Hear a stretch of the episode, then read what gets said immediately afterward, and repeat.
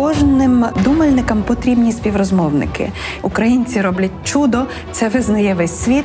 Але тепер для нас самих треба зрозуміти, як це чудо буде працювати після нашої перемоги. Будемо говорити на величезний спектр тем, починаючи від мови і культури, закінчуючи архітектурою та містобудуванням. Будемо пробувати зрозуміти, які відповіді або щонайменше які чіткі питання має отримати Україна одразу після перемоги. І я переконана, що ці спокійні тихі розмови із е, дібраними співрозмовниками дозволяють нам мислити вголос, мислити краще, знаходити точніші слова. Це Ірина Старовойт, мене звуть Володимир Біглов, і у нас для вас є плани на завтра. Про історію є така відома фраза, що прожити її треба дивлячись вперед, а зрозуміти її можна тільки озираючись назад. Я почув е, також нещодавно цікавий афоризм, що історія це філософія в прикладах. З іншого боку, кажуть, що прикладна психологія це історія. Насправді, історія це не просто цифри, дати і історичні факти, це долі людей, е, які ми е, часто забуваємо і не пам'ятаємо. Я сподіваюся, що сьогодні в нашій програмі на тему уроки історії в нашому бомбосховищі ми зможемо бути не просто сухими ем, ретрансляторами, але також тими людьми, які відчувають людські долі. Уже в кількох наших е, програмах ми згадували про історію України, і досить часто лунає думка про те, що тривалий час ми думали, що історія України розпочинається у 1991 році. Існують версії про 1917, про 17 століття. Е, Один е, український президент взагалі називав трипільську культуру початком історії України. Власне про історію, а точніше про уроки історії для сучасної України, будемо спілкуватися сьогодні. Перш ніж представити наших гостей, я хочу зацитувати е, уривки з їхніх інтерв'ю. Головне історичне питання України сьогодні це питання формування її ідентичності, сказав наш гість.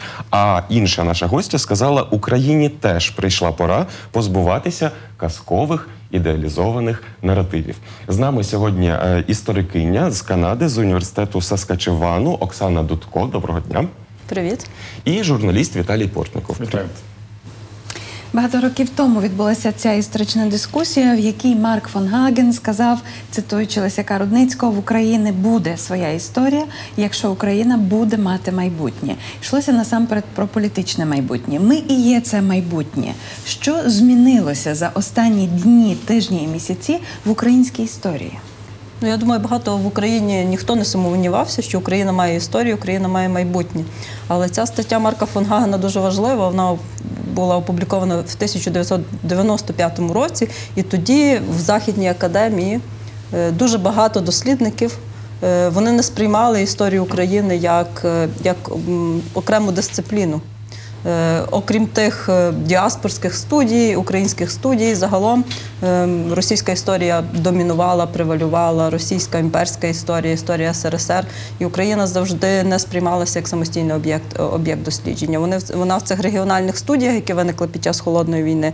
Регіональні студії це, це студії, які по регіонах, там, наприклад, Східна Європа, Близький Схід і так далі. і так далі. То Україна там не розглядалася як, як, як суб'єкт, як суб'єкт історії, а була частиною ширших наративів. А А я думаю, що це змінилося. От, власне, це і змінилося. Те, що зараз е, багато дослідників, передусім на заході, вони переосмислюють своє ставлення до, до історії, до того, як вони викладали російську історію, до того, як вони викладали історію регіону. Відбувається те, що називають е, і в Україні теж, зрештою, деколонізацією, деколонізацією навчальних програм, деколонізацією підходів. І Україна стає дуже помітною в, студіях західних. Я свого часу читав навіть цикл такої усної історії України е, з кількох лекцій, в яких я намагався довести, що е, ми почнемо розвиватися як е, реальна держава, в, якщо подолаємо дві проблеми. Перша проблема те, що ми дійсно зможемо усвідомити українську історію і запропонувати нашу е, версію цієї історії е, світу. Тому що От навіть в дні цієї війни колишній президент Росії Дмитро Медведєв нагадав про російську версію історії. Що значить там українці щось собі вигадують, щоб не помічати спільних здобутків. Росіянам вдалося реально перемогти українців набагато раніше, ніж е, нам здається. Е, Ця перемога відбулася е, не відразу після Переяславської ради, але можна сказати, там через роки, дякуючи саме історикам. Історики були першими солдатами імперії, такі як Карамзін, які написали історію Росії так, ніби це історія України. А після цього вже в радянський час історія Росії починалася з історії держави Урарту. Ті, хто вчився в е, радянських школах, це дуже добре пам'ятають. Перша держава на території радянського союзу це була держава Урарту. І школярі, а потім студенти історичних факультетів, десятиріччями здавали іспити, де були питання, якою була перша держава на території радянського союзу. Радянський Союз, як ми знаємо, це історично Росія, якщо говорить Володимир Путін. Так от зрозуміти оці претензії потрібно досить просто. І як виглядало? Історія України, в принципі, має досить е, просту, я б сказав, лінійну таку лінію розвитку, якщо говорити про ці землі. Київська Русь і князівство. Київська Русь там колонізує північ, але це абсолютно нормально для всіх тодішніх феодальних е, держав.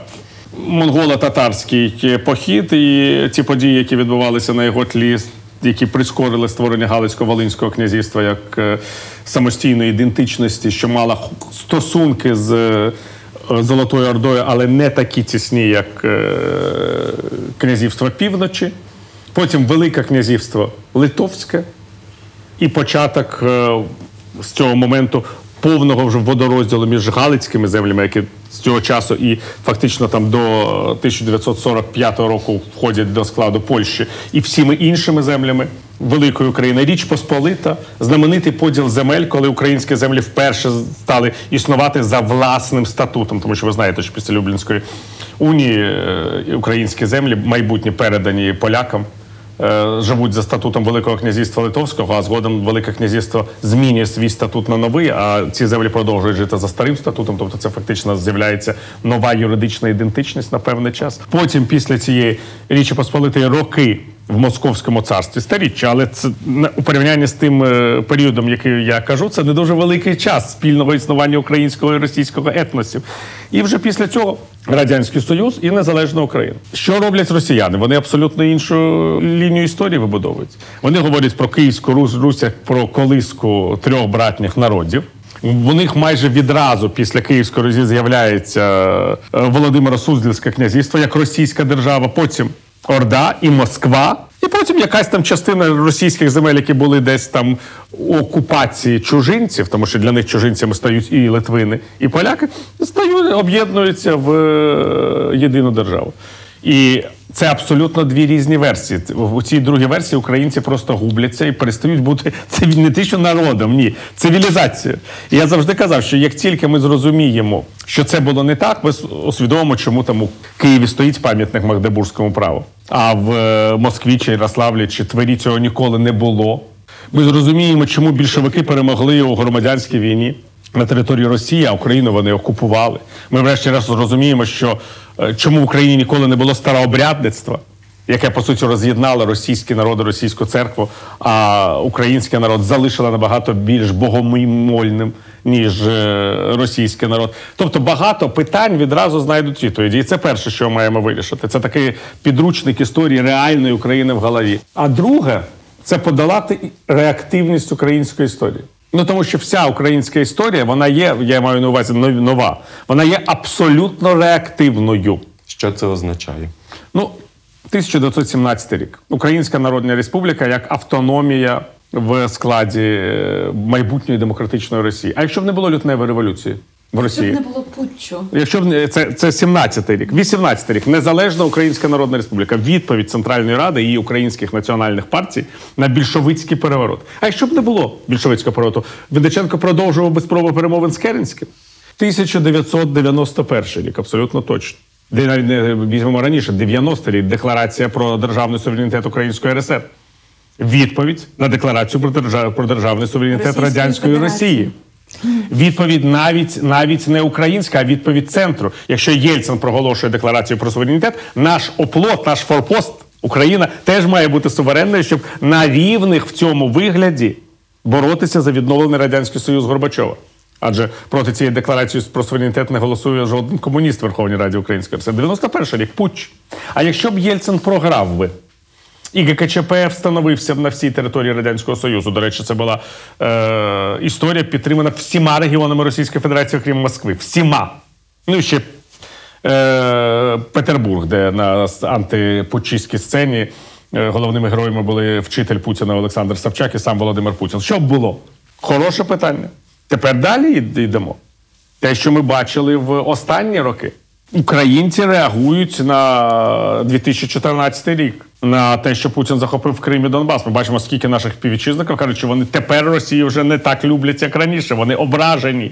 Ми на цій образі будуємо політичну націю. Я тоді казав, що політична нація не будується на образі, тому що якщо образа закінчиться. А територія залишиться окупованою. Ми отримаємо відомі результати. Відомі результати були 2019 рік, коли оцей, я сказав, біль стала більш е, такою вже звичною. Ну і от тепер. Це ж Росія на нас напала, а не ми на Росію. Нереактивна історія це якщо б ми вирішили, що ми звільнюємо наші окуповані території. доз- Дозволь, я тебе приб'ю. Мені здається, що у 2014 році народилася не лише образа. Тут дуже важливим є кінець 2013 року, коли українці зробили свій цивілізаційний вибір вкотре, але це не була реакція. Це був, як на мене, достатньо усвідомлений об'єктивний вибір народу. Потім уже прийшла звичайно образа, можливо, Ні, ні, я може неправильно виразився. Говоримо. Я говорю, говорю саме про тих людей, яких було половина країни, які Майдан не підтримували. Ті люди, які підтримували Майдан, вони, звичайно, була це не образа, хоча це теж була реактивна реакція. Тому що якщо б Янукович, скажімо, підписав би цю угоду про асоціацію з європейським Союзом, європейським пенсіонером. Ні, не став би європейським пенсіонером. Просто у нас була б диктатура під європейськими прапорами, тому що більшість людей, які виступали за підписання угоди про асоціацію, вони водночас готові були закрити очі на вибіркове правосуддя. Я пам'ятаю, як це було. Як навіть мої російські колеги з російської служби Радіо Свобода були приголомшені тим, що вони розмовляли з студентами, які тоді були на майдані, і питали їх: а що ж ви думаєте? От підписання угоди про асоціацію, а що ви думаєте про продовження ув'язнення Юлії Тимошенко? І студенти їм казали: а нас не цікавить ув'язнення Юлії Тимошенко. Ми хочемо хорошо жити, як в Європі.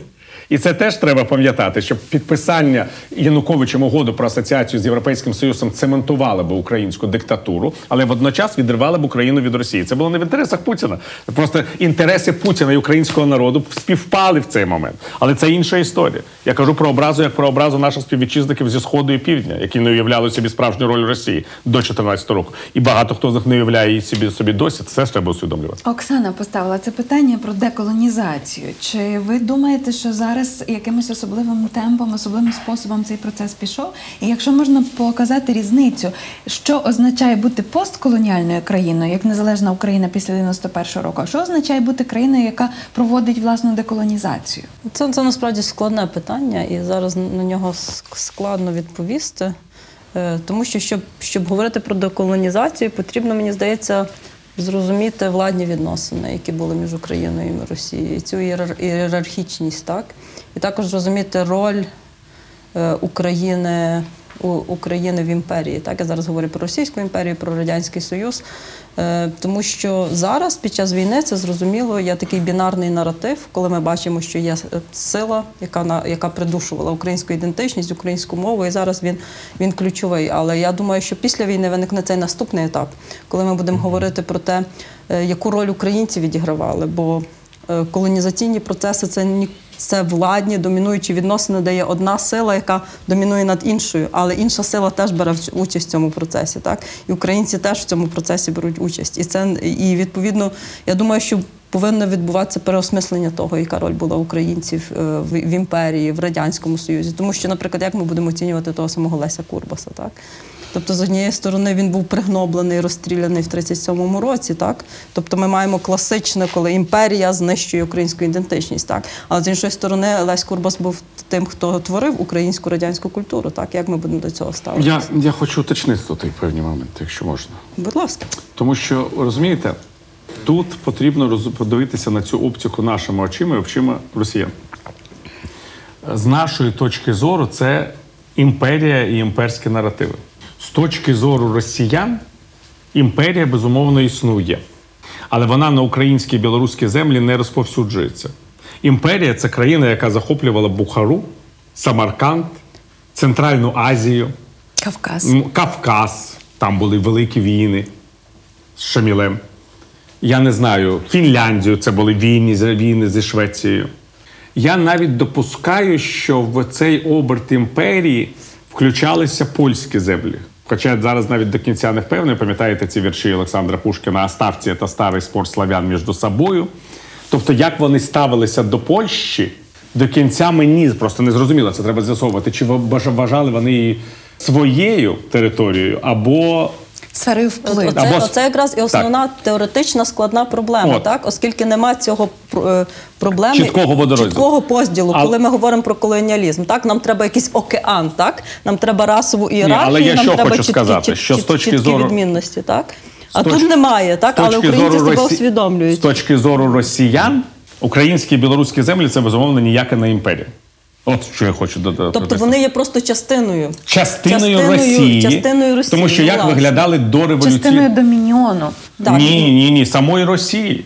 Вони є частиною Навіть не історичної Росії. Коли Путін говорить про історичну Росію, щоб ми розуміли, він Україну і Білорусь навіть не, не має на увазі. Це просто Росія. Історична Росія це Казахстан, умовно кажучи. А Росі... Україна і Білорусь з путінської точки зору це просто Росія. Підручники історії дореволюційні, до яких вони по суті повернулися. Там є чітка дефініція, яку важко висловити українською мовою, тому що у нас немає цих термінів. Ну давайте спробуємо російською. Що є русські, да? Русские, русский народ, который объединен Русской Православной Церковью. І він є з трьох гілок: це малороси, Білороси. велікароси і білороси. До речі, ця концепція теж вони її не вигадали, вони її як завжди вкрали у поляків. Ну, є ж мала Польща з центром в Кракові, Великопольща з центром в Познані. І, е, умовно кажучи, можна там ще якийсь регіон там. е, Я, я, я, додати. я хочу додати, от власне через оцю річ, що Росія не усвідомлює Україну як якийсь поневолений народ, так само як інші. В цьому є і проблема застосування західної деколонізаційної і постколоніальної теорії до України, так бо е, вона не відображає всієї складності ситуації, Цього яка відбувається на цих на цих територіях. І тому я вважаю, що потрібно. Е, Зараз багато думати, так? Як ми це репрезентуємо, бо ця західна оптика просто про деколонізацію чи постколоніальні відносини її замало, мені здається, що ситуація тут є специфічна ситуація, і ми не можемо просто переносити ці всі західні теорії про відносини між метрополією і колоніями на Україну. Так, і тому, е, говорячи це з перспективи дослідження історії, тому цей регіон такий цікавий. Так? І такий складний. І такий складний, тому що він може запропонувати абсолютно нові теорії, нові погляди і нові методології, які, е, які будуть несподівані навіть для західної академії, так яка навіть цього всього просто не бачила, оскільки вони теж через свої ієрархії, через призму чи через свою свою методологію розглядають цей регіон. Так і тому так важко зрозуміти цей конфлікт, який тут відбувається, так Якщо ти західна тому що людина. його вписують або в громадянську війну, як це пробували робити в 2014 році. Ну от я брала курс е, по громадянських війнах в університеті Торонто, так і це був 2019 рік, і в нас була суперечка, тому що Донбас, війна на Донбасі сприймалася виключно як громадянська війна. Тобто з е, західними дослідниками, які вивчають це все багато років, які добре зналися на, на Чечні, на Афганістані і так далі. Так навіть в 2019 році було дуже складно в західній академії сказати. Давайте думати в інших категоріях, так що це не просто громадянська війна, що це інший тип конфлікту. Так навіть проксі війна не вживалася, не вже вже не говорячи про те, що там роль Росії просто маргіналізувалася, оскільки там був погляд такий: це громадянська війна, а типовою ознакою всіх громадянських воєн є те, що є зовнішня держава, зовнішня сила, яка бере участь. Цією зовнішньою силою є Росія, але у вас громадянська війна, так і за але чому? Тому що дуже складно було вписати цей конфлікт в якісь інші категорії через те, власне, що і ви згадували, так але, тому що це не вперше так. так, але це не вперше так. Але зараз це стає очевидно. Очевидно, що це зовсім інший тип конфлікту, і про нього треба думати в інших категоріях. А це звичайно складно. Це займає процес. Тому ми маємо ці е, довгі дискусії в Фейсбуках, інстаграмах і Тіктоках, що це не конфлікт. Що це не конфлікт в Україні, що це не війна в Україні, і так далі, і так далі, і так далі. Тому що виявилося, що насправді навіть е, нас немає слів.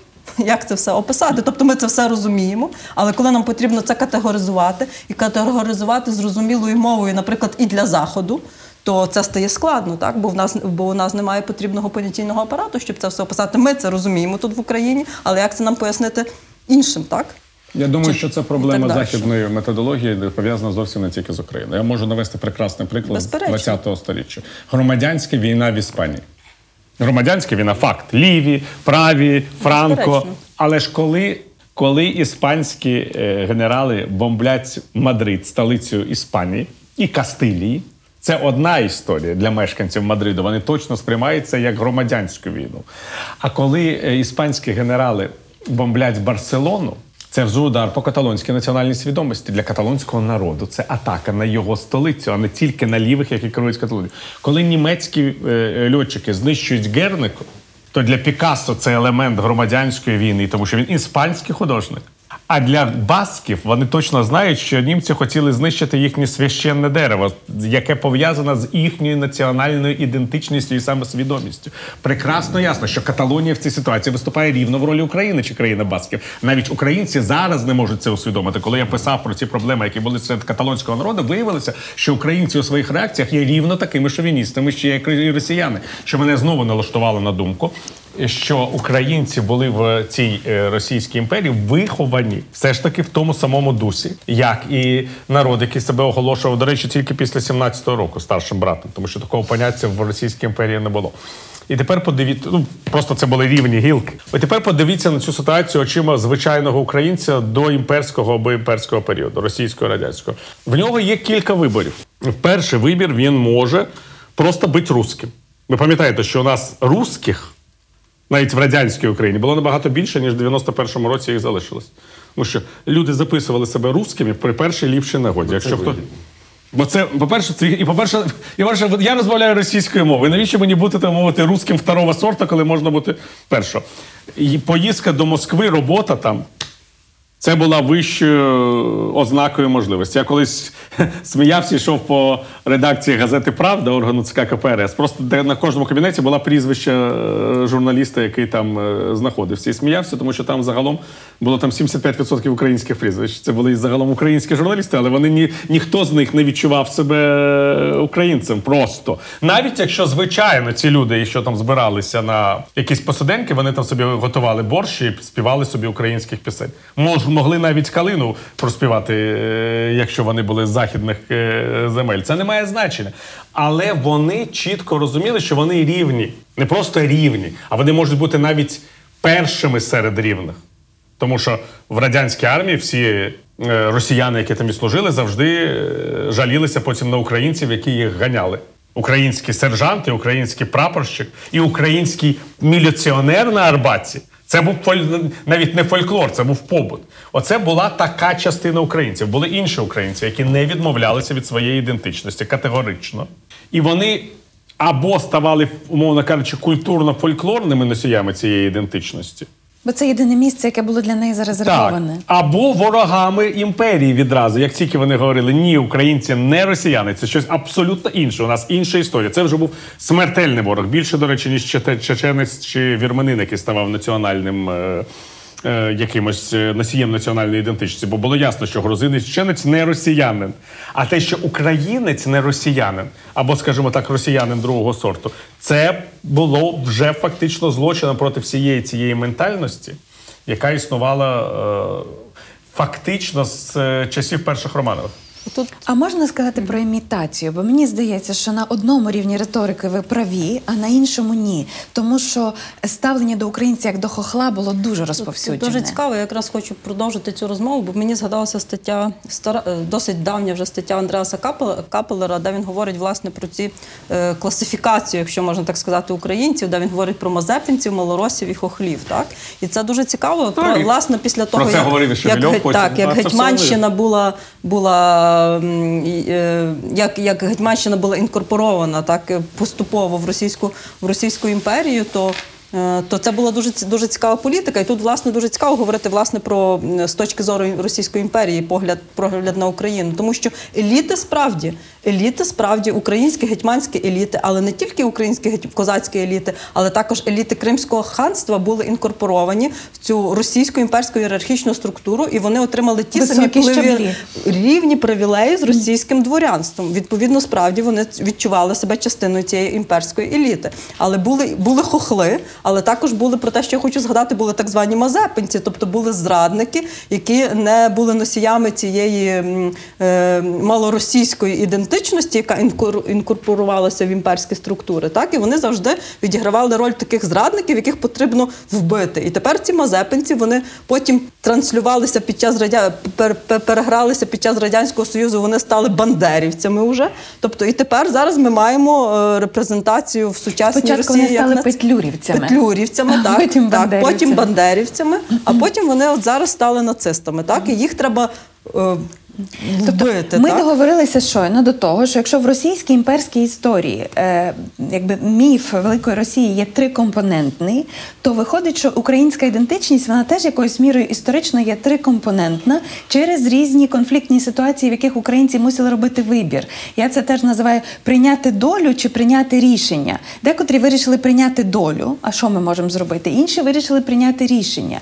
І мені здається, що перед розпадом радянської е, радянської влади, радянського е, проекту також було принаймні три категорії громадян: були радянські люди, були антирадянські люди, їх було зовсім малесенька щопта, але були нерадянські. І от мені здається, що прогледіла Алексієвич в своєму описі. Вона прогледіла цей мені. Так би хотілося думати, досить значний прошарок, який не вважав себе особливо радянським. Знаєте, ви забуваєте ще про одну річ, в якій імперії вдалося е, перемогти всі інші народи, окрім російської. Це рустикалізація. Ми ж про це теж маємо весь час думати. От що було з українцями на момент е, розкладу Радянського Союзу? Це сільська нація. Вся її культура в селі. Борщ, гопак, шаровари, Садок вишневий. Садок вишневий важлива річ, тому що це саме те, про що, про що треба читати у Шевченка. Справжній Шевченка, от Шевченко ось цього народного гніву. Той Шевченко, який, в принципі, створив українську ментальність, таку, яку ми її бачимо зараз сучасно. Він пропускався або зводився до того, що це предтеча большевізму.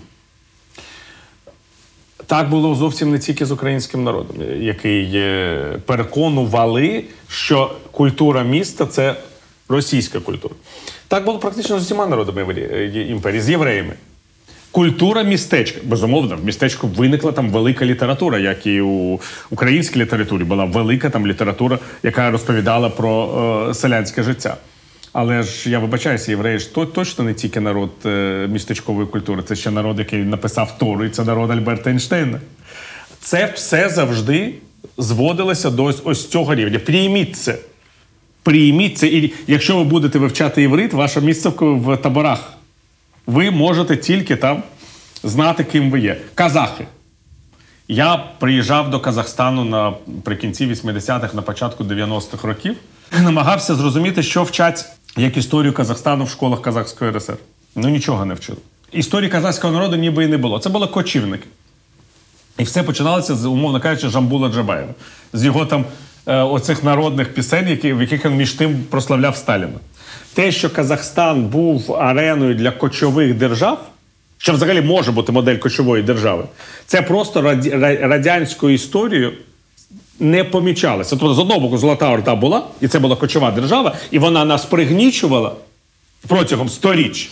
Це, до речі, привілей імперської Да. оптики. Вони можуть не просто заперечувати, що Да, не просто да. не помічати. І потім для мене теж було відкриттям, що виявляється, я от зараз там е, кілька років тому почав вивчати, як казахи зараз себе сприймають, і виявляється, що вони просто знаходять на території Казахстану те, що там завжди було. Ось це така держава, ось така держава. Ці держави переміщалися, бо це було да. Да, це просто абсолютно нормально для кочової цивілізації, але вона мала очевидні державницькі Складові. компоненти складові. Так, звичайно, я вже не. Ну і так було з кожним народом імперії, з кожним. Ми що знаємо про якісь е, форми Сибірської державності, Сибірське ханство на території сучасної Сибіру? Ні, все почалося з Єрмака Тимофєєвича, який там з своєю бандою прийшов, перерізав всіх, кого бачив, кого не бачив, знайшов і перерізав, все вкрав, і це і є історія Сибіру. І пам'ятники Єрмака, і вулиці Єрмака є навіть в українських містах. Е, Я вже не кажу там про Росію. Те, що дитина з українського маленького міста чи села, коли вона переїжджала з батьками до Києва, головною її задачею, чи я вже не кажу там про Дніпро, про е, Одесу чи Донецьк, і головною задачею було забути українську мову, і ніколи в житті не, нею не спілкуватися, це було абсолютною класикою життя в Радянському Союзі. І в Російській імперії, до речі, також. І було абсолютно очевидно, де міська культура. Засновник, е, один з засновників сіонізму Володимир Жаботинський привів в журналістику українського хлопчика е, Колю Корнійчукова, який став е, російським письменником Корнієм Чуковським. Він був сином української робітниці єврейського купця.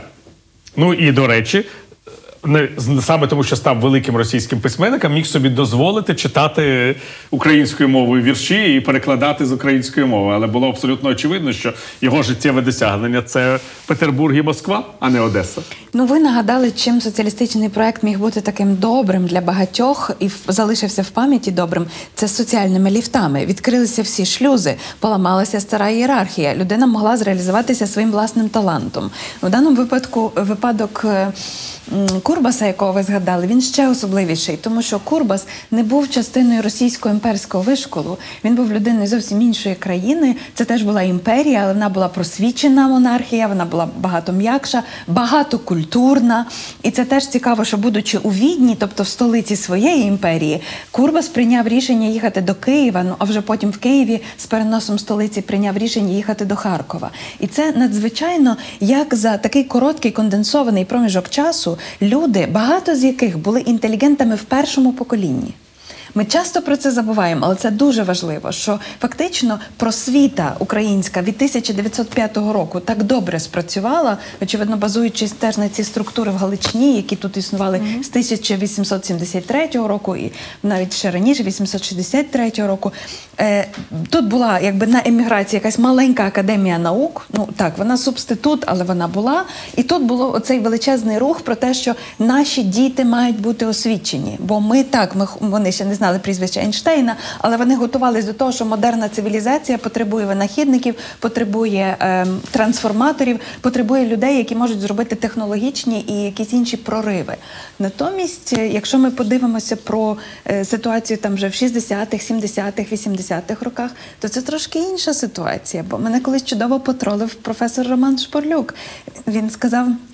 Міністерство закордонних справ Української РСР було, але жоден літак з Москви не літав ні на захід, ні на схід, тобто тільки в межах радянського союзу. Отже, політичного класу не було, і це очевидно важливо. Так е, інтелектуального класу не було, і це важливо для повноти суспільства і для повноти його розвитку. Що в 91-му році сталося? Які нові шлюзи відкрилися? Чому вдалося знову ж за короткий час побудувати в цьому суспільстві так багато? Без зовнішньої цензури, без зовнішнього впливу, і навіть з ним, тому що ми знаємо, що деструктивний і всякий токсичний вплив Росії залишався всі ці роки. Мені здається, що ви ідеалізуєте 20-ті роки 20-го сторіччя, ми з цього маємо виходити. І коли ми говоримо, що відкрилися соціальні ліфти, ні. Це була реальна перемога в громадянській війні, аморальних і абсолютно далеких від взагалі розуміння людяності людей. Я маю на увазі у радянській Росії. Потім ці люди вони окупували всі ці території, які вони вважали російськими, і навіть які не вважали російськими, все, що могли, все окупували. І по суті, тут там 1920 року встановився режим, який, е, ну скажімо так, ніяких е, компромісів з мораллю не передбачав. Коли поверталися сюди не тільки Курбас, поверталося багато людей, поверталися там українські діячі культури, білоруські, єврейські, там приїжджали там десь з Варшави чи з Бухаресту, з вірменські. Але вони відразу потрапляли в дуже прості умови. В умови жорсткої воєнної диктатури, яка не дозволяла ніяких коливань і могла знищити навіть тих, хто ніяких коливань собі не дозволяв. Стоп, стоп, стоп. В умовах воєнної диктатури, певно, не всі поверталися, а навіть більша частина не поверталася. Грушевський повернувся тоді, коли вже ніякої воєнної Я думаю, що не воєнна було. диктатура була з 20-го року по 91 Я теж хочу повернутися в ці раніше період. Він для мене просто ближчий. Ем, Мені здається, що треба виділяти два етапи. Перший етап це власне період революції і так званої російської громадянської війни, яка була теж і на, на території України. Тоді справді дуже багато те, що ви згадували е, кілька хвилин тому, дуже багато людей вірили в ці соціалістичні ідеї. Тобто вони були привабливими, але очевидно вони репрезентувалися не тільки через більшовицьку партію, оскільки спектр соціалістичних партій був досить широкий. Так і е, згадуючи Курбаса, який був з Австро-Угорської імперії, я згадую е, українських січових стрільців, а потім е, вояків української галицької армії. Серед них революційні ідеї теж на певному етапі були дуже популярними, тому що справді вони були втомлені від Австро-Угорської імперії, оскільки не потрібно забувати так само про насильство Австро-Угорської імперії, яке почалося під час Першої світової війни. І галичани е, дуже негативно почали ставитись до Австро-Угорської імперії, особливо з 16-го року, коли, коли Австро-Угорщина пообіцяла автономію Польщі, але нічого не пообіцяла е, українцям. Відповідно, для них ліві ідеї це було таке світло в кінці тунелю, і цей вихід з цієї виснажливої насильницької Першої світової війни. І відповідно, коли створилася українська. е, Радянська держава в багатьох була ця надія, е, що можна побудувати українську навіть в межах е, радянського союзу. Потім так, але це все закінчилося дуже трагічно для всіх. Тобто, ми говоримо і про галичан, і не про галичан. Наприклад, е, 30-й рік для Гали... е, великий терор сталінський для багатьох галичан почався не в 37-му році, так а в 30-му році. Для багатьох вояків це був 20-й рік, коли червоний терор е, повністю переслідував кожного галицького вояка. Так і ті галичани, які вірили в ці ліві ідеї, вони просто або повинні були інкорпоруватися з цим більшовицьким тілом, там, де ви казали, ні крок вправо, ні крок вліво, або вони просто, просто були розстріляні. Тобто там був цей такий соціальний ліфт періоду НЕПу і періоду так званої українізації, так? там, де була надія на створення цієї такої української держави, яка може поєднувати соціалізм і націоналізм. Ну і так, і там Але- була велика дискусія. Так, і не забуваємо, що так, так. пряма політична дискусія неможлива. Тоді плюралізму політичного вже наче немає. тоді не було, але це був дуже цікавий період. Тут, тут, бо справді тоді більшовики вони не мали, вони не мали регіональних еліт. І там вони створили цей простір можливостей для хвильового, для скрипника, для галичан багатьох, зрештою, які поїхали в Харків, а обрали Харків, наприклад, а не, а не інші міста. І вони будували цю радянську державу. Але як тільки був створений як невеликий цей клас еліт, е, їх було всіх вбито. І ще треба пам'ятати про те, що вони мали е, цей націоналізм, він був переведений в етнографізм. Так? Тобто українська культура е, в- Але якраз в 20-х роках це так не було. Ну, в них був Були шанс, пошуки так? цієї модерного інгредієнту. Я хочу, щоб ви, по-перше, прибрали термін соціалістичне з нашої дискусії, тому що більшовизм не був соціалістичними ідеями. На території Російської імперії дійсно були дуже популярні соціалістичні ідеї. Безперечно, але, Але- більшовики тоді були не одними. Що б робили більшовики? Вони інкорпорували інші ліві партії до пори до часу, оскільки в них не вистачало власного політичного ресурсу на початку 20-х років. Навіть боротьбисти, тоді яких був українців Скрипник. шанс, так але Ну, всі українці не представляв. Проблема в тому, що всі українці, які пропонували іншу модель, крім більшовицької, Його оточення було з Ну, вони, вони були вбиті. Елен От дивіться, давайте подивимося на це реалістично. Більшовицькі ідеї такі ж соціалістичні, як націонал-соціалістичні ідеї соціалістичні. Російська Але комуністична тут партія. треба відділяти те, як більшовики працювали і як багато людей їх сприймали. Так, Так, е, націонал-соціалістів теж багато людей Власне. сприймали інакше. Найпопулярнішим німецьким письменником там 30-х, навіть 40-х і 50-х років був не Томас Ман, я вибачаюся, а Ернст Юнгер, Ну, який був хорошим другом і Гітлера, і Геббельса, і всіх цих інших людей, і спокійно після війни зберігся. Після поразки Німеччини, як після краху Радянського Союзу зберіглися українські письменники з е, партійними квитками і російські. Я все одно на цьому наполягаю. Популярність е, соціалістичних ідей на території Російської імперії призвела до того, що соціалістичні партії перемогли у Центральній Раді в Україні. А, соціал, а е, російські соціал-революціонери перемогли на виборах до Державної думи, яка була більшовиками розігнана.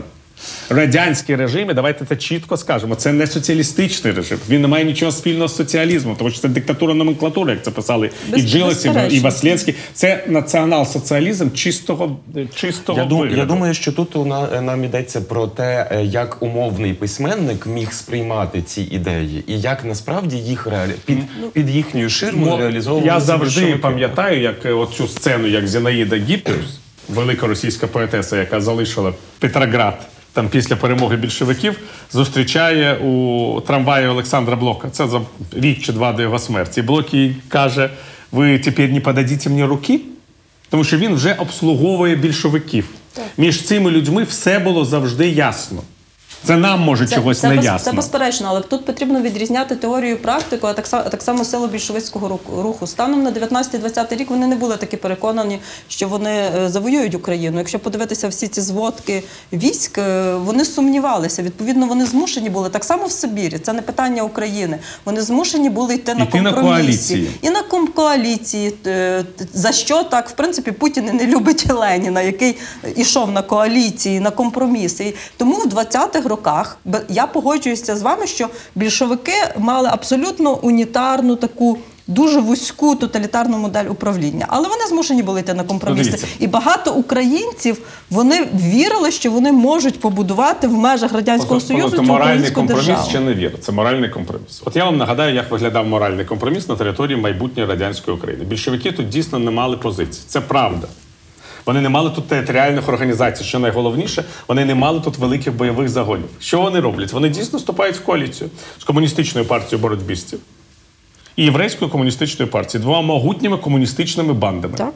які мали червоні загони, набагато які порівню- дорівнювали до сили е, Червоній армії. Разом із цими групами, от об'єднуючись, вони знищують українські національні сили. Знищують реальні українські національні сили. І не тільки українські, вони ще знищують білу армію. Тих, хто вважав, що Україна це Росія, там от предтеч Путіна, вони їх теж знищують. Що відбувається після цього?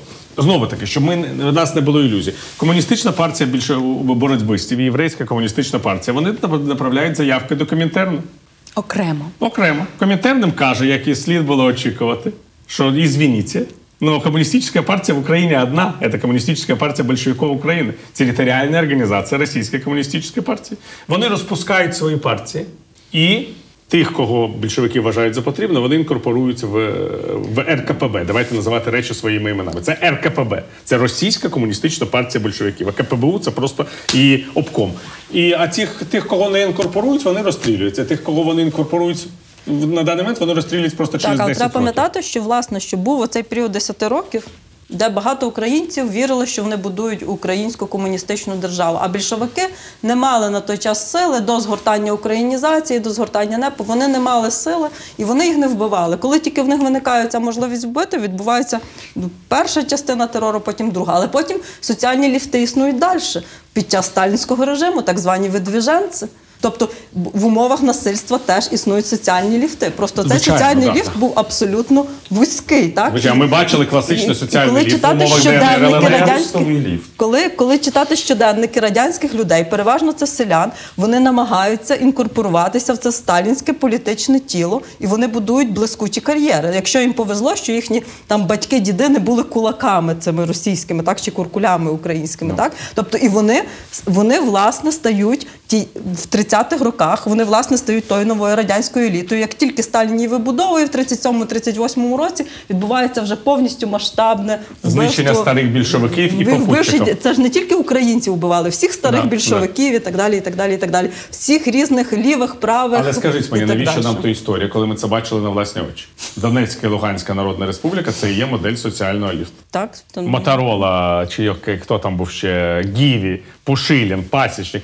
Якщо ви хочете зрозуміти, як виглядав Радянський Союз 20-30 роки, ви можете просто поїхати до Донецької, до Луганської, там все побачите. Це воно і є.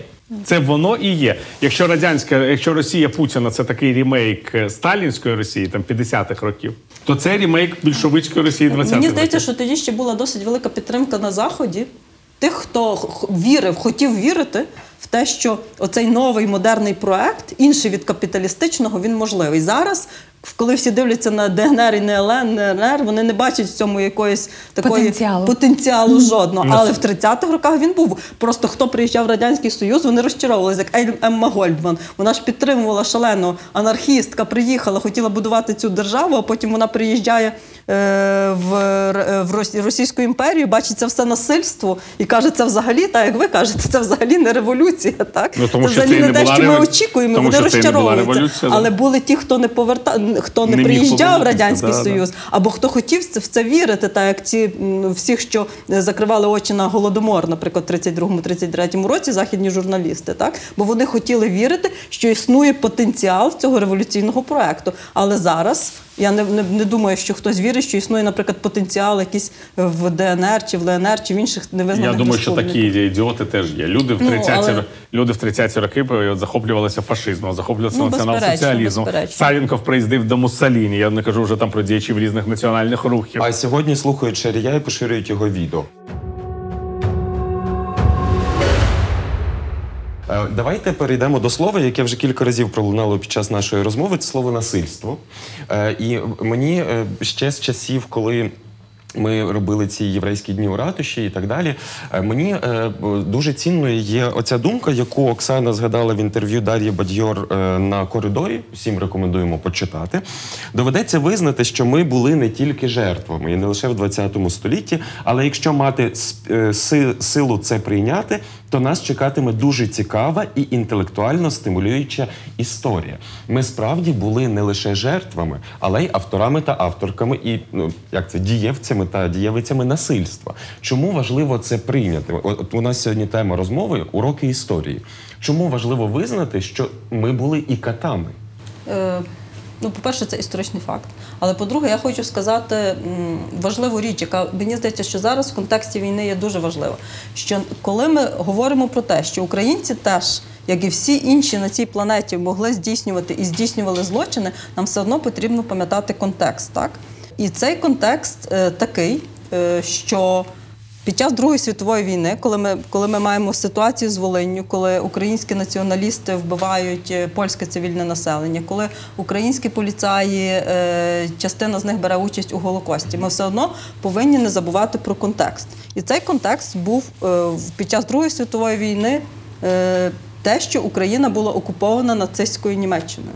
Тобто ми не повинні забувати про цю ієрархічність і розуміння того, що це не українці ініціювали, Другу світову війну, а очевидно, що це була нацистська Німеччина. І розуміючи цей контекст, ми повинні вивчати, як які були реакції українського населення. Так так само і зараз дуже І важливо. який був правовий статус Який був правовий статус? Так само зараз, наприклад, я вважаю, що якщо зараз українська армія здійснює якісь е, військові злочини, наприклад, якщо це від раптом би відбувалося, ми повинні на це реагувати в межах правового режиму. Так, тобто повинна людина, яка здійснює військовий злочин, повинна бути засуджена. Так, але ми повинні не забувати контекст, що ми зараз перебуваємо в умовах.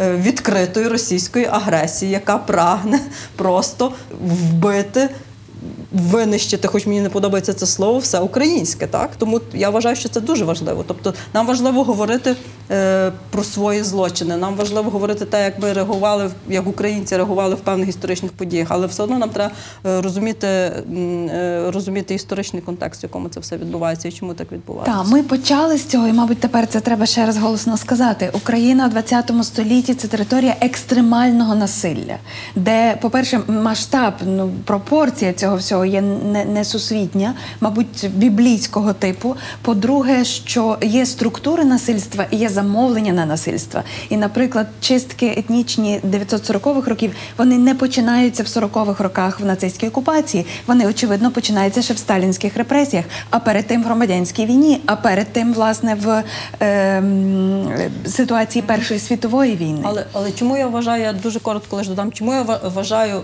ти запитав про те, чому важливо про це говорити? Бо це власне те, що нам дозволяє зберегти свою державність такою, як ми хочемо бачити, вільною, демократичною і так далі. І так далі. Бо ми бачимо зараз приклад Росії, так? Де є безнаказаність за військові злочини, і вона е, і відповідно росіяни вбивають не тільки заперечення українців, а історичної вони- провини. Так, і Росія не взяла на себе жодної історичної від- провини і відповідно століття. до чого це доводить, до якого суспільства це доводить. Ми не хочемо жити в такому суспільстві за- зараз, як живе Росія. Знаєте, Тому я- ми повинні відчувати власну Я відповідальність. думаю, що контекст є досить важливою річчю.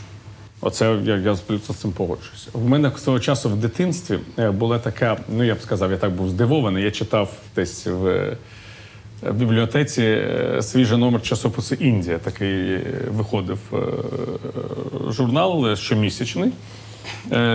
В Делі видавався російською мовою, і потім, значить, це був один з небагатьох таких от часописів, які приходили за кордону в е, тодішній Радянський Союз. Його легше було, звичайно, придбати, ніж там Америку чи Англію.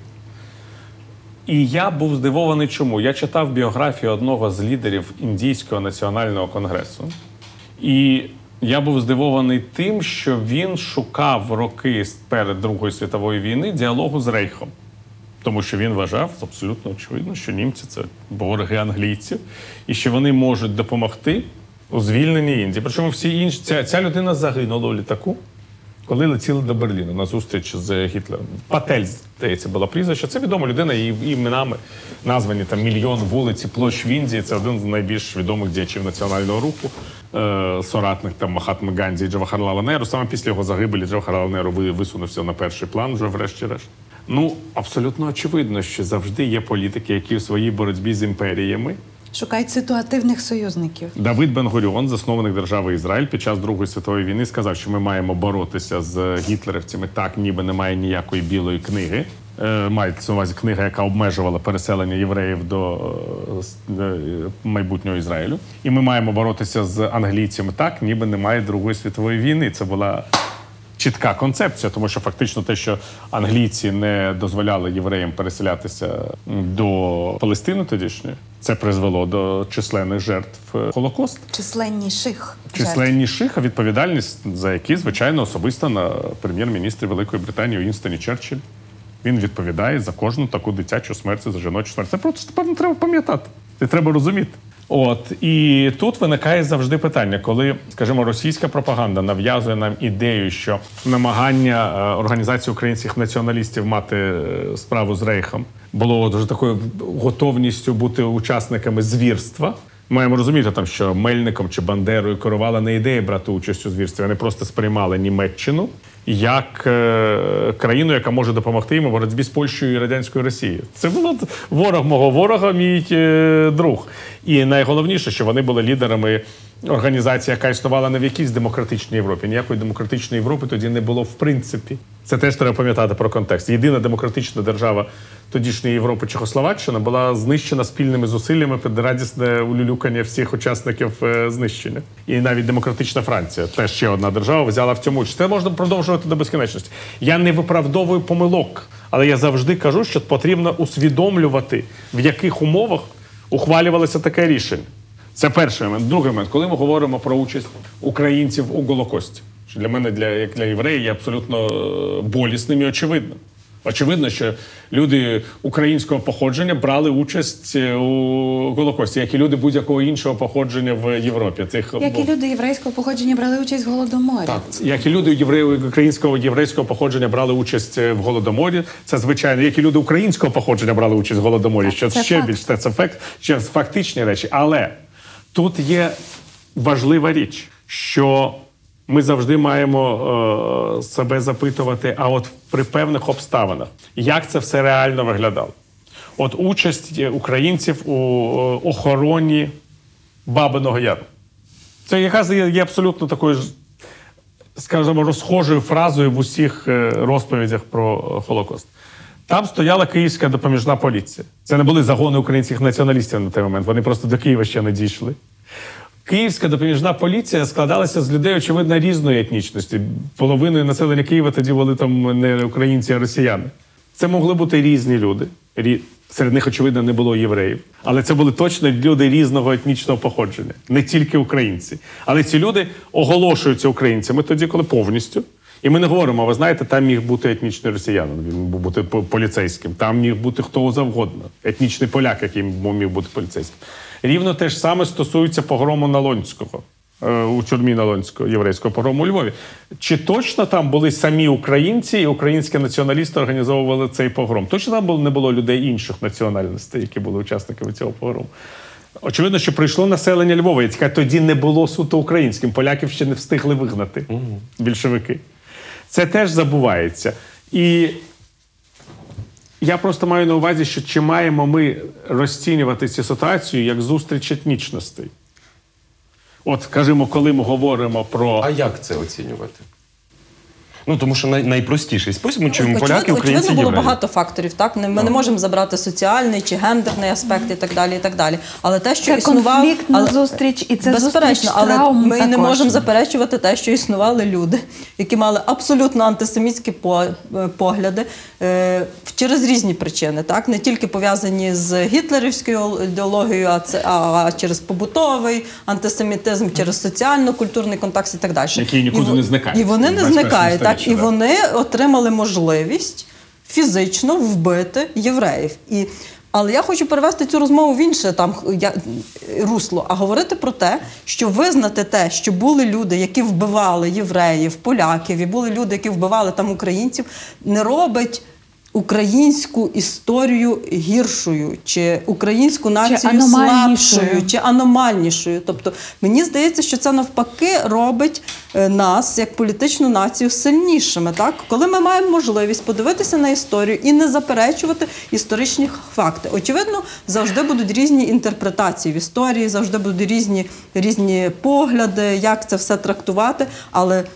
Я вважаю, що це робить нас тільки сильнішими. Так я, наприклад, те, що зараз на заході намагаються якимось чином працювати з цією жахливою насильницькою імперською історією, не робить Велику Британію чи Сполучені Штати слабшою Чи Бельгію. сла- чи Бельгію слабшою, наче чи Бельгія, наприклад, визнає, що в Конго були жахливі просто злочини. Просто і що Бельгія від того стала слабшою державою? Так ні. Але що робиться з Росією? Росія, яка не визнає свої злочини, що відбувається з Росією? Ми всі кажемо, ми не хочемо зараз жити так, як в Росії. Тому я вважаю, що це просто логічний і правильний.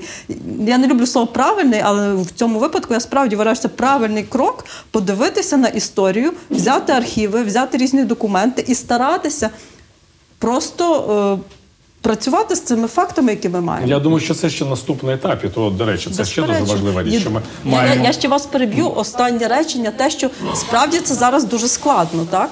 В умовах оцих, що ми маємо. Тому що е, зараз спра- справді складно працювати тим історикам і історикиням, які займаються, наприклад, Голокостом. Тому що люди не встигають щось написати, як це вже використовується російською пропагандою. Вони у дуже складній насправді ситуації. Тому що ми говоримо зараз про діалог, який можливий в західному демократичному суспільстві, коли ми маємо час розглядати ці нюанси. Але Так, зараз в Україні це російської дуже пропаганди, складно. вони самі Це українці все- визнали, що вони кати.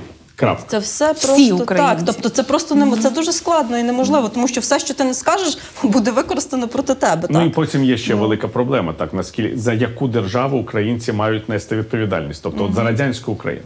Чи мають чи була це українська держава? Коли ви говорите про євреїв, які брали участь в Холокості, звичайно, єврейський народ за це не несе ніякої відповідальності, тому що не було єврейської держави, тому що ці люди, які були учасниками голодомору з єврейського походження, вони не були євреями ідентично. вони були точно такими. Це були радянські більшовики. Євреї, росіяни, українці, звичайно, Це навіть були люди, які відмовилися Мовили, від цієї звичайно, українців і росіян точно було статистично набагато більше. Але те, що там е, е, ясно було завжди, що ці люди самі вороги єврейського народу, і що вони фактично перед цим знищили весь єврейський національний рух у радянському союзі, це теж точно. Вони почали з своїх, потім перейшли на чужих. І це теж не помічалося І не треба забувати, що Сталін почав репресії проти євреїв після Голокосту. Так. Тобто, це Так, Тому що це компанія, симфонія, так, симфонія ідеології. Я ж тому і кажу, що це так. є націонал-соціалізм. Але згадайте, що ці репресії проти євреїв співпали з репресіями проти українців. Це ж було все одним одним фактично пакетом. І в, рішительний бой. в е, боротьбі з так званими космополітами страждали саме ті люди, які цькували Сусюру за вірш Любіть Україну. І це було так швидко, що ми навіть не, не, не встигали помічати, хто ж. От знаменитий український критик Ілля Стебун. Якого звинува... який був головним космополітом радянської України, а перед цим, буквально за рік до цього, боровся з українським націоналізмом у вигляді от всіх цих творів. Ну це просто така коротка історична дистанція, що ми навіть не помічаємо, як боротьба з українським націоналізмом перейшла в боротьбу з е, космополітизмом. І Лазар Каганович, який очолював боротьбу з українським націоналізмом в радянській Україні, вже не знав, чи вийшли цього до Бірбіджану, чи все ж таки залишить Москві. А чому появився вірш Сосюри? Чому його можна було надрукувати Любіть Україну? Тому що було державне замовлення на український патріотизм, тому що треба було боротися із німецьким загарбником. Тобто, це теж дуже цікаво, що ці тексти були написані в еміграції, десь десь в, Уф- в недобре кажу, в евакуації, Евакуації, десь да. в Уфі, наприклад. Ну я ну я мене- завжди наводжу приклад. Володя. Ти знаєш, що от е, студентам, що вони розуміли сутність радянського Союзу, що в один, в один час існувало два твори. Е, Один дуже знаменитий Росія, матушка, страна прекрасна, совєтський край, моя земля. Це була навіть пісня, яку співав Сергій Лемішев. І за це нікого не цькували. А Сосюра виявилося, що не можна говорити, що Україна це радянська батьківщина. В після перемоги у Другій світовій війні Сосюра цього просто не помітив. Просто родина стала одна Росія. Тому що це треба розуміти, що перемога у Другій світовій війні це тріумф Російської імперії в її найогиднішому вигляді. На жаль. Та треба ще пам'ятати, що Сталін при, при, привів не тільки при- що це був не тільки період репресій, терору, вбивства і так далі. Ще був період зростання російського націоналізму. Шовінізму, дай сказати, Тобто, шовінізму. який в Да. принципі в 20-х роках він не був такий очевидний, тому що там справді був, на мою думку, був якийсь шанс, бо були ще живі ті люди, які бачили якісь інші альтернативні моделі розвитку радянського союзу. А в 30-х роках цього вже не було. Тому зростання цього такої і такої патріархальної версії радянського союзу, де Сталін є батьком, таким е, ці, цілої держави, вони дуже потужні. І вони зростають з мілітаризацією, з підготовкою до, до можливої війни, якою стала Друга світова. Нам повезло як е, країні, що більшовизм як ідеологія це суцільне пристосуванство. От в е, якому там в 18-му там році, да, коли була українська держава гетьмана Скоропадського, на перемовини з гетьманом приїхав від імені радянської Росії такий відомий болгарський румунський комуніст Християн Раковський, який на цих перемовинах, які велися, до речі, українською мовою через перекладача. Там українська делегація гетьмана Скоропадського вела ці перемовини через перекладача з Раковським і Мануїльським, який потім теж був першим ЦК Компартії України. І Раковський чітко говорив своїм чи цим опонентам, ну і не опонентам, учасникам перемовин, що ніякої української держави не існує, ніякої української мови не існує, і все це вигадка. Це є все в протоколах. Чому ви не можете говорити вообще по-русски? Хоча він був болгарином. Йому, в принципі, мало бути все одно. Але ми носіємось всього цього. Тому що більшовики вже були при владі, і може не до самоопределення нації було. Але потім все ж таки українська держава зміняється директорія, директорія радянської України, і, пер, і в радянській Україні не можна знайти голову роднаркома, як завжди буває, тому що вони між собою всі собачаться. І знову згадують про Християна Раковського і Володимир Ілліч Ленін з Львова Давидовичем Троцьким кажуть, йому «Їж- поїдь до Харкова і очолюй радянську Україну, тому що там всі ці більшовицькі діячі ідіоти. Очоль те, чого нема. Він очолює, але він людина, значить, з Румунії, з е, прекрасно вихована е, онук видатного болгарського революціонера. Йому подобається очолювати державу. Значить, коли через два роки, чи через рік, е, два роки. Ленін і Сталін вирішують, що потрібно вже об'єднувати всі ці окуповані території. Сталін говорить, що потрібно приєднувати Україну до радянської Росії як автономію. Тораковський приходить в жах, що йому доведеться очолювати якусь автономну республіку. Йому ж подобається їздити в міжнародні конференції. Він прем'єр-міністр України. Йому все це все це до вподоби. І він зустрічається з Леніним і переконує його, що треба зробити союз радянських республік, де Україна буде рівноправною з радянською Росією. Ні Сталін, ні все інше більшовицьке керівництво цього не хоче. Соратник Сталіна Орджонікідзе навіть б'ється, фізично б'ється з грузинськими більшовиками, які намагаються теж відстояти суверенітет Грузії. Але Раковському вдається переконати Леніна, він ні з ким не б'ється. Просто вони старі соціал-демократи. Так виникає радянська Україна з правом виходу з радянського союзу. Це бутафорія, тому що все одно па- країною керує РКПБ. Треба не розуміти. Ніякий не Раднарком, ніякий не Раковський. Але і Сталін ніколи не забуде це Раковському. Раковського з 40-го року розстріляють в в'язниці перед тим, як до Орла прийшли. е, Ну і Путін радянські війська. До речі, до речі, разом із лідером лівих есерів Марією Спірідоновою. Це до питання про популярність соціалістичних ідей. Але треба, треба пам'ятати, що взагалі мені здається, що коли ми говоримо про радянське, е, оскільки я займаюся першою половиною ХХ століття, то для мене це очевидно, наскільки насильницький є. Є проект радянський, так оскільки вбивали ж не тільки українців чи представників інших там національностей чи етносів. Це машина, яка перемелювала і своїх, тобто е, людей, які брали участь в великому терорі, згодом їх самих ж потім вбивали. Якщо ми подивимося на, наприклад, на тих, хто хто був е, е, частиною НКВД цієї машини, так більшість з них рази. теж було вбито в, в межах цього терору. І про це є прекрасні дослідження і прекрасні книжки. Тобто, це абсолютно був насильницький проект, який чуть-чуть змінився після Другої Ну, звичайно, з війни. 36 по 39 рік було розстріляно три склади Центрального комітету Ну, Компартії це ж треба пам'ятати, України. що це три було склади. абсолютно. Ну тобто У мене у мене питання відтак. Якщо е, якщо ми говоримо про це насильство, е, е, Мирослав Попович назвав свою книгу про 20 століття червоне століття, тому що воно було червоне від крові. У мене питання: невизнане насильство може провокувати насильство на всіх нижчих рівнях. Я от е, згадую про Російську Федерацію, де зараз скасували закон про протидію домашньому насильству, так де е, вулична бійка є не жахом або сенсацією, а повсякденністю. Якщо ми зараз говоримо, що ми мусимо визнати. Свою роль е, теж у, у певних насильницьких процесах в 20-21 столітті, то е, чи можемо ми та, також обґрунтовувати оцю вигідність від цього визнання, що тоді на всіх е, інших рівнях насильство не буде толеруватися?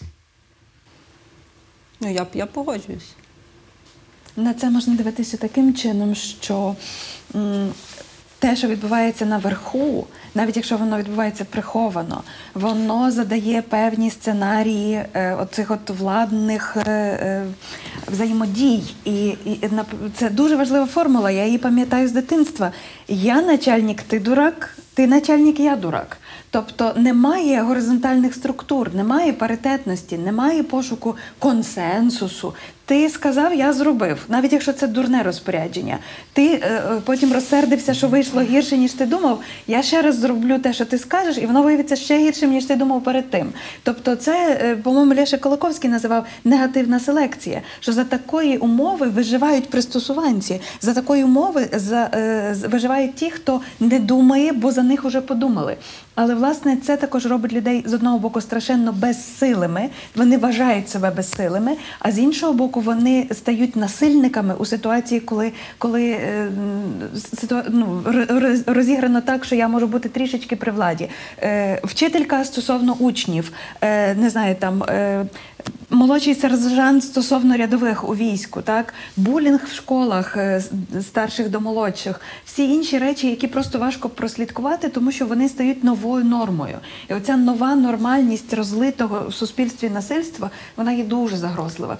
І тому моя, наприклад, ідея є така, що за 30 років незалежності, якщо справді щось вдалося зробити з українцями, то це побудувати оцю вловлювальну сітку cruelty free. Ми не хотіли бути насильниками більше. Не, не збудувати, почати будувати. Почати будувати, так тобто, може до правової держави повністю не дійшло, може до правової свідомості повністю не дійшло, але непотрібного знущання нам вдалося уникнути в багатьох е, сферах життя. Я думаю, тут є глибша проблема в тому, що нам потрібно уникнути насамперед імітації, тому що саме імітація призводить до таких речей. Я все ж таки я зростав в останні десятиріччя Радянського Союзу, і мені здавалося, от як дитині, потім, коли я дорослішав, що всі, всі навколо граються. Тому що я взагалі я, я весь час намагався зрозуміти, от ці люди навколо е, серед яких я знаходжуся соціально, вони е, є справді ідіотами або вони прикидаються ідіотами. Е, Я почав розуміти, що є люди, які прикидаються ідіотами, але все ж таки більшість є ідіотична за сприйняттям реальності. Для мене це було величезним ударом по тому, серед кого я взагалі знаходжуся. Я читав, це, до речі, теж був цікавий момент. Я читав в дитинстві радянські книжки, романи, якісь там, типу там якогось там сталі шлак, як вони там називалися, коли мені було 8-10 років. Просто вони там десь були в книжковій шафі, я їх читав. Коли мені вже було 12-13 років, я вже їх не міг читати. Я зрозумів, що те суспільство сталінське воно мало абсолютно таку дитячу свідомість. Ось ця громадянська війна привела до повного, я б сказав, знищення ось людей, які мали дорослу ментальність. Їх просто перестріляли буквально. І на на авансцену вийшли люди з, з дитячою ментальністю. Дитину дуже легко, до речі, вбиває.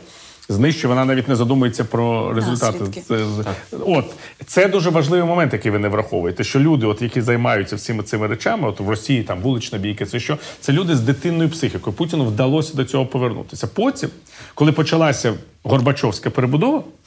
Я побачив, що люди почали дорослішати. Це, до речі, знову таки, якщо ви подивитеся по текстах. Які вже книжки починають читати люди. Це вже зовсім інша література. Вона такою починає бути десь в 70-ті, 80-ті роки 20-го сторіччя, і це вже погано для режиму в різних літературах. А потім дозволяють ще більше. А потім дозволяється більше, і виявляється, що дорослі люди вони є, але їх не так багато. І коли чекісти усвідомлюють, що це небезпека е, їхньої влади, вони повертаються до цього стану суцільної дитячості. Я от е, вчора, мені здається, бачив фотографію книжок в книгарні Москва на Тверській. За який рік? Ну, 2022. От просто я бачив фотографію е- книжкової е, полиці. Я в цій книгарні провів години свого часу, тому що це була завжди там, моя дорога від офісу там, до е- е- дому. Я проходив, купував там якісь книжки, там були дуже цікаві книжки. Завжди це була одна з найпопулярніших книгарень в Москві. Я пам'ятаю, що я там був на творчій зустрічі з Орханом Памуком. І тут я дивлюся на цю полицю. І бачу, що на цій полиці, центральна полиці книгарні, і там стоять 40-45 книжок, написаних Йосипом Вісаріоновичем Сталіним. І в мене очі полізли на лоба, тому що я здавав, я не був в Росії тільки 8 років. Ну, скільки не Ну да, після 13-го року я ніколи вже не був в Москві. Зараз тільки 2022 рік, 9 років. Десятки книжок Сталіна і про Сталіна, про його генії. Значить, і все це прикрашено літерою Z. Хто збирається це читати? Це дійсно хтось буде читати? Питання ж не що читав. Я думаю, що читають, і, я, і головне, що видають. І це і знову таки, ну, ну ви ж розумієте, що книгарня, на якій, в якій на центральному місті Сталін, а не архіпелаг ГУЛАГ, хоча б. Це зовсім інша книгарня, зовсім в іншому місті, в іншій країні. І, і, для, і для мені стало моторошно, тому що я подумав, а значить, це можна так швидко, все це, це ж на рівні книгарні. Я вже не кажу про те, що я бачив е, десь в цей самий час якусь полеміку в е, соціальних мережах, як росіяни між собою там сперечаються війна, а не війна. Я побачив якогось хлопця апологета війни, там, там років 30-35, і побачив, що він працює в найбільш прогресивній московській книгарні Фаланстер, яка завжди була ознакою найбільшої розкутості. В книговидавництві і всьому цьому. І я все, мені все це стало ясно, що це ось і є от соціальний ліфт, можна спускатися. Можна спускатися. І коли е, ти говориш про насильство, ти маєш оце розуміти, що всі ці люди, які прийшли от до Бучі. Вони не просто злочинці, вони злочинці з е, психікою нерозвинутої людини. Вони навіть можуть собі не усвідомлювати наслідки того, що вони роблять. Тому що таким є суспільство, воно є абсолютно аморально інфантильним. Ну, хвильовий я романтика назвав свого персонажа дегенератом. Він так його і назвав. Ну, я думаю, що багатьох бійців Червоної армії, умовно кажучи, якими так захоплювався хвильовий, можна було це назвати. І, до речі, якщо ми почитаємо перші книжки, ми ж не читаємо перші книжки 20-х років. От прекрасна історія, якийсь там розгром Фадєєва. Ми ж перестали читати, там вже все це є. Або абсолютно геніальний з точки зору, е, я би сказав, апологетики зла вірші Багрицького.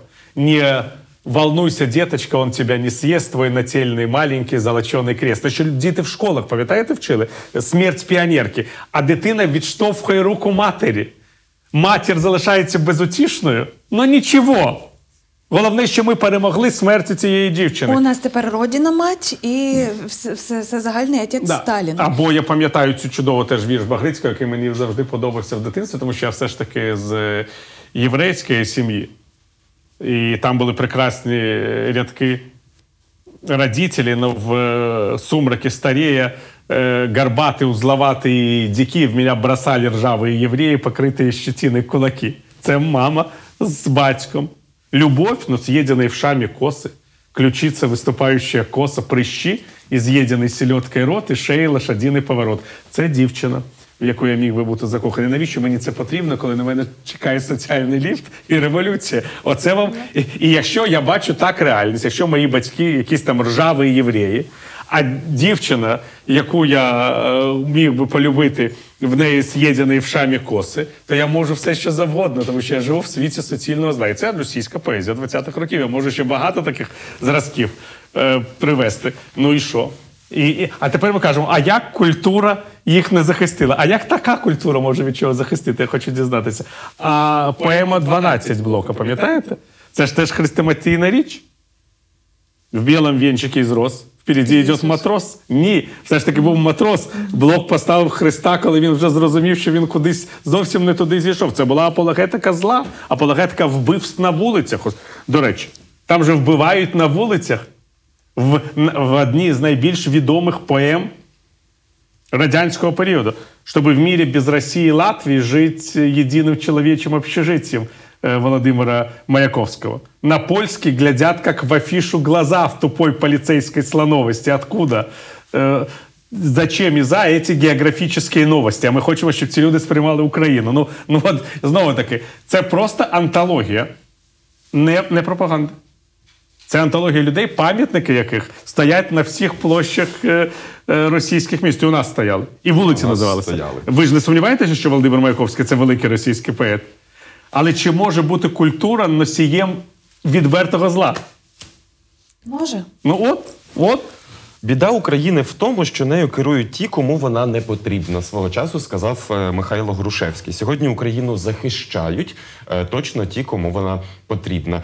Ну а ми тим часом е, також захищаємо на своєму культурному фронті і плануємо плани на завтра. Час на бліц. Ірина. Добре, я запитаю. Яка новина з минулого вас найбільше потрясла в вашому житті? Минуло це з якого минулого? Це означає, що ну, новини приходять не тільки з теперішнього. Та? От що ви прочитали в дорослому віці таке з історії, що для вас це було справді потрясінням на тлі вашого світогляду, на тлі того, до чого вас готували і, і як вас виховували?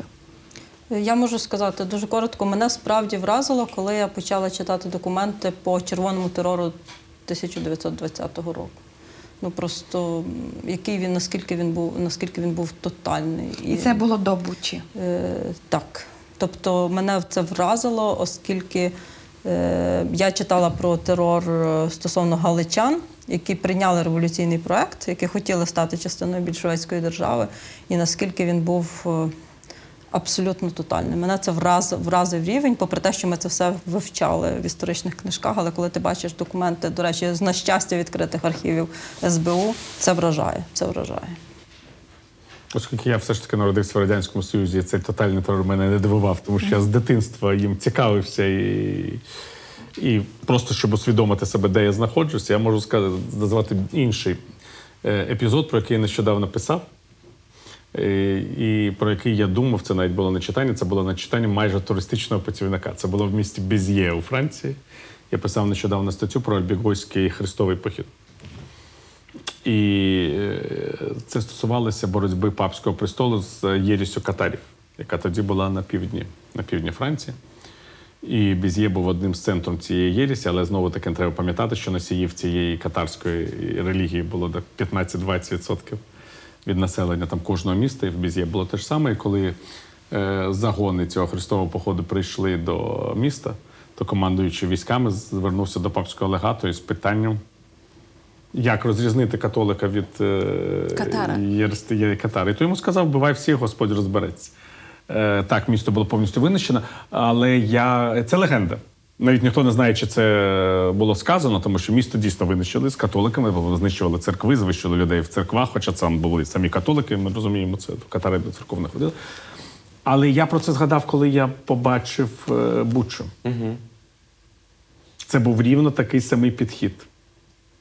І я про це згадав перше, коли один з моїх хороших приятелів сказав мені: Ой, ти знаєш, мені американці показали цей розстрільний список.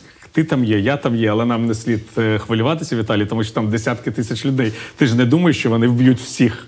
І я згадав, як я сиджу і п'ю каву з е, тістечком в місті Без'є. Там дуже красивий краєвид. Я от себе згадав в Без'є і сказав: і не сумнівайся, всіх знищать. Не, щоб тебе не було ілюзій.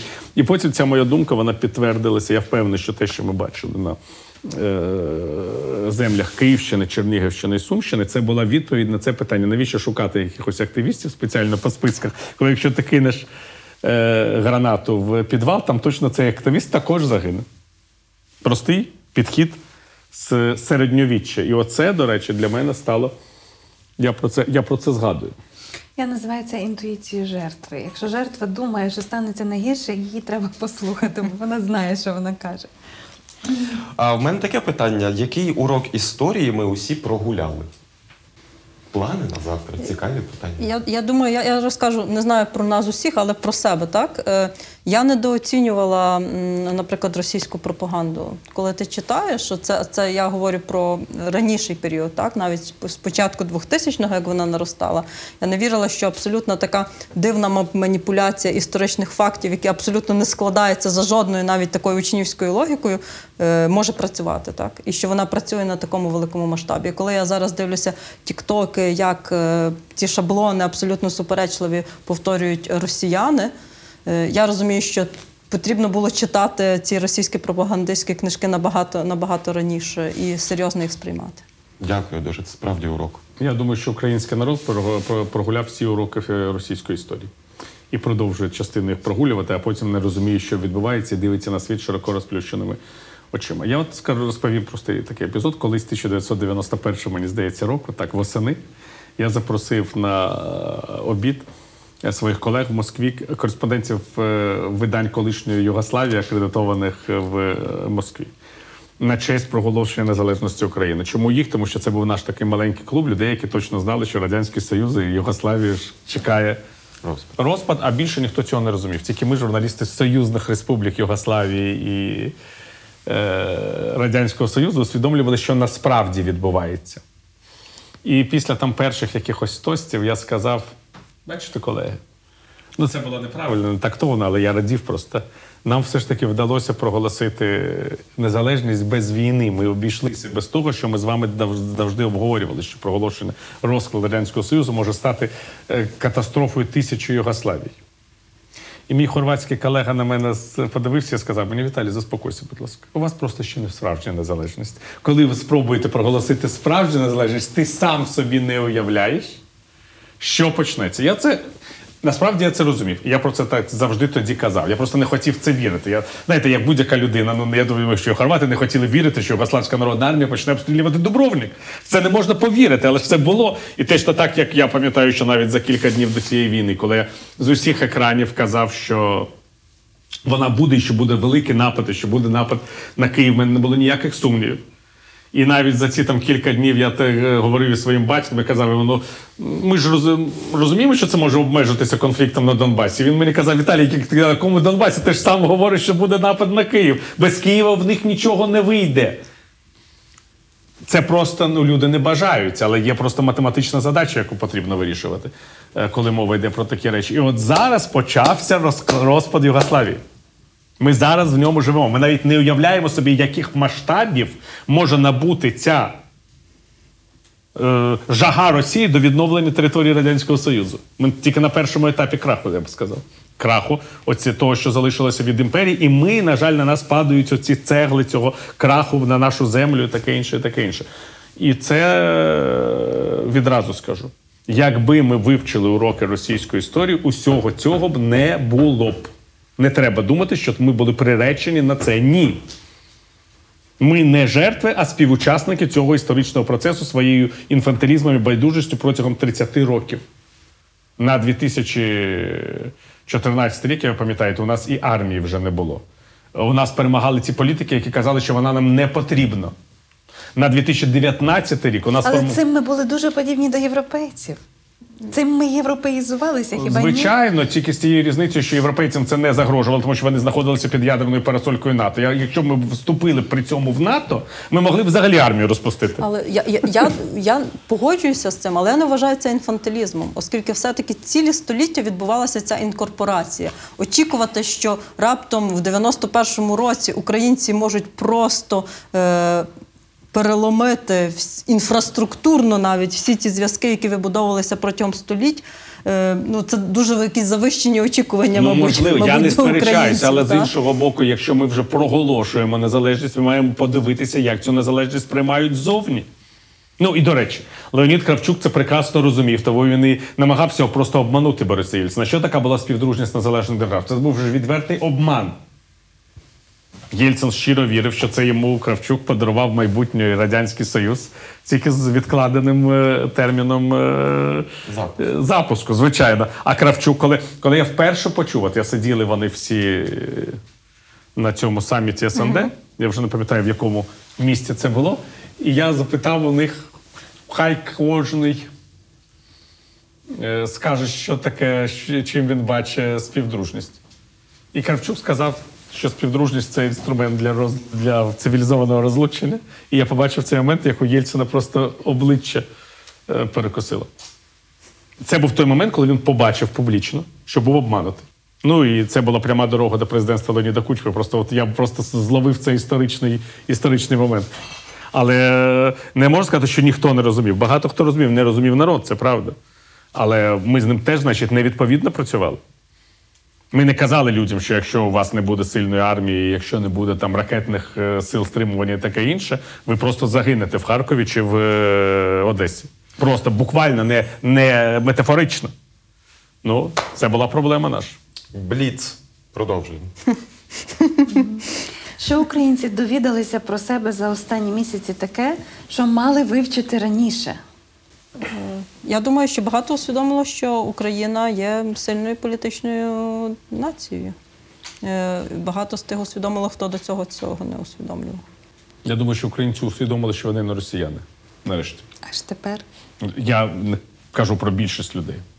Що вони не просто люди, які живуть за е, умовним державним кордоном, який був просто там проведений, тому що так комусь захотілося. А на самом деле ми могли б жити в місті. От тепер мені здається, що така ілюзія зникла у всіх. Ну, практично, я, я, я сподіваюся про на це. Звичайно, закінчення війни може перенести нам безліч розчарувань, але на сьогоднішній день це так. Моє останнє питання у цьому е, бліці. Хто, на вашу думку, є головним історичним діячем або персонажем 21 століття в Україні?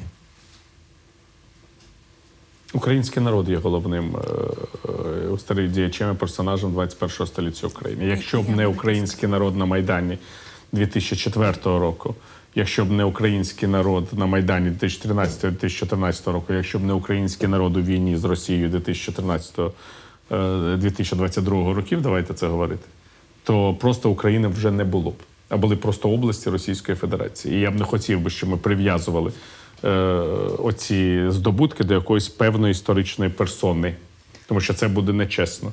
Е, Хтось е, був е, прапором цього процесу, як Віктор Ющенка, хтось е, намагався там збудувати армію, як Петро Порошенко, хтось до останнього дня не вірив у можливість війни, а потім е, очолив у держав, опір на державному рівні, як Володимир Зеленський. Це все зрозуміло, але це, це інституції і чиновники. А якщо немає цієї волі нації, хоча б частини нації, яку ми всі бачили, і в яку ми до кінця, до речі, завжди не вірили. Ми завжди, коли це відбуваємося, теж розплющуємо очі. А от український народ е, відноситься до тих націй, які дуже обережні, я б сказав, знаходяться в якійсь історичній сплячці в часи спокійні, але раптом в момент е, випробування проявляють свої абсолютно неймовірні якості. І, до речі, це, це можна почитати на сторінках Кобзаря Шевченка. Він, як ніхто, розумів ці особливості української душі. Я, я, я- дуже погоджуюся з цим. Я хочу сказати, мені навіть не йдеться. Я вірю в щось колективне, так, але навіть йдеться оце усвідомлення, е, нове усвідомлення війни, яке зараз перебуває. Що справді так воює ЗСУ і там військові, жінки і чоловіки, але що справді е, це нове усвідомлення війни, так. Коли нема такого поділу, от ті зрадники, що виїхали, а ті, що залишилися, і а є якесь таке усвідомлення солідарності такої низової, так що кожен займає якесь певне місце в цій війні, і воно важливе, так і мені насправді насправді це по- подобається громадянське суспільство, яке будується через низову солідарність, так тобто і. І ті, хто пишуть е, досить такі добрі, добрі промови деяким нашим політичним діячам, які пишуть такі інклюзивні промови, де згадуються і чоловіки, і жінки, де згадується український народ, де немає такої абсолютної демонізації ворога, попри те, що багато хоче демонізувати ворога, оскільки ситуація досить демонічна. Я вважаю, що це теж, е, що це теж е, герої, герої. Це, до речі, дуже помітна зміна в цих. Це це- для мене це дуже важливо, так коли я бачу це повідомлення, і воно є інклюзивне. Е, Про уроки історії сьогодні ми говорили в програмі Плани на завтра. Повну версію цієї розмови слухайте в подкастах на радіо Сковорода. Ну і переглядайте наші інші відео на Ютуб каналі хто ми. Нашими гостями сьогодні була історикиня Оксана Дудко і е, журналіст Віталій Портніков. Е, нас звуть Володимир Біглов та Ірина Старовит. Ви сьогодні під час ефіру запитали в наших гостей, яка історична подія е, вразила їх найбільше. Я подумав про себе, що е, в моїй історії це е, Голокост у Львові у 1942 році, коли я почав працювати в одній дослідницькій інституції, я дізнався, що Львів дуже довго не був моно, моногенно українським. Я дізнався, що у Львові майже 40% населення складали євреї, і саме тоді почав розуміти, для чого вчити історію. Е, Напевно, найпростіша відповідь на це питання для того, щоб відчувати себе, своє місто і свою країну правильно і на 100%. Я думаю, те, що історична свідомість дана нам тому, що людська біографія дуже коротка. І ми швидко смертні. Натомість хтось тут був до нас, і хтось тут буде після нас. І коли ми задаємо собі ці питання, ми починаємо бути вповні людьми. А коли ми вміємо відповісти на них, ми стаємо вповні народом. І те, що ми закінчили на темі ролі історичної українського народу, я думаю, це дуже дуже актуально і дуже в тему.